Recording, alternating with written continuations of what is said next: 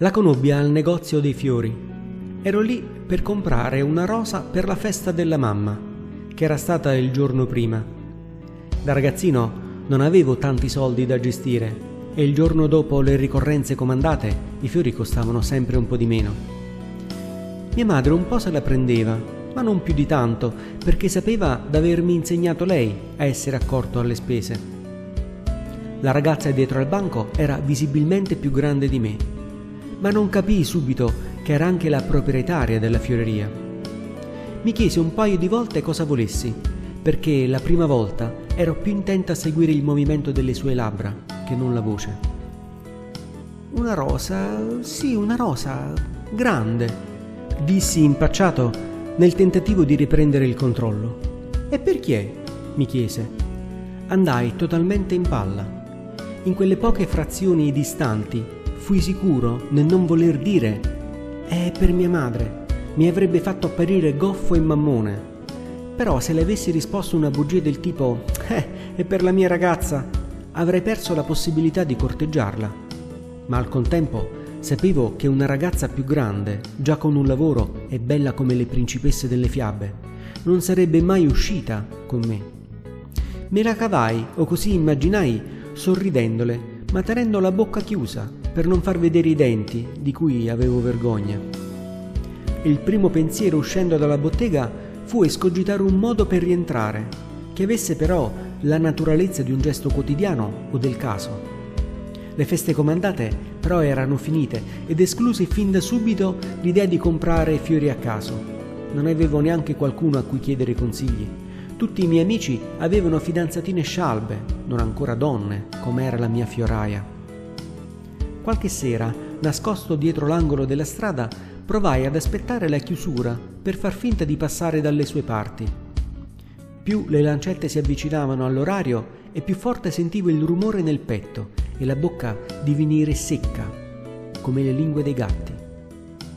Capii però che non era la strada giusta e rinunciai ma ero consapevole di tutto il tempo trascorso e avevo paura che si scordasse di me, di quando andai a comprare la rosa più grande fra le tante nella bottega.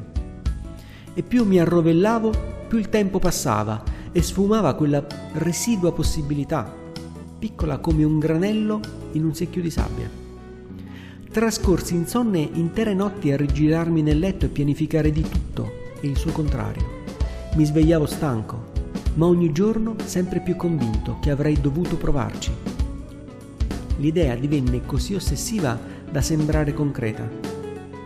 Dopotutto, ha solo qualche anno più di me, e poi, pur se non sono chissà quale bellezza, ho pur sempre una buona dialettica, e sono simpatico, e dicono che sia anche intelligente, pensavo fra me e me. Inoltre avevo già superato l'esame per entrare nei carabinieri.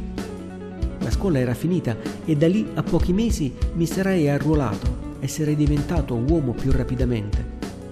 Non c'era dubbio che avessi tutte le carte in regola per conquistarla. C'era solo da portare a termine il primo passo, quello più importante. Fu una mattina, sotto la doccia, che presi la decisione di petto. Io sono io, non gli altri. Mi dissi mentre l'acqua tiepida mi scorreva sulla nuca e lungo la schiena alludendo a tutti quelli che si accontentavano di una ragazza qualunque, magari la prima che aveva loro sorriso un po' di più. Uscii presto col fresco, indossando una semplice maglietta e un jeans, per farle capire che sono uno di sostanza, non di apparenza. Indossai anche un bell'orologio, perché i particolari sono importanti. Non avevo bene in mente cosa dirle, ma volevo incontrarla al momento dell'apertura quando in strada c'è ancora poca gente e nel negozio non sarebbero arrivati clienti a disturbare. Quando però la vidi scendere da una moto guidata da un ragazzo un po' più grande di lei, fu come aver ricevuto un calcio inaspettato alla bocca dello stomaco. Sentii la stessa contrazione, lo stesso dolore ed ebbi nausea.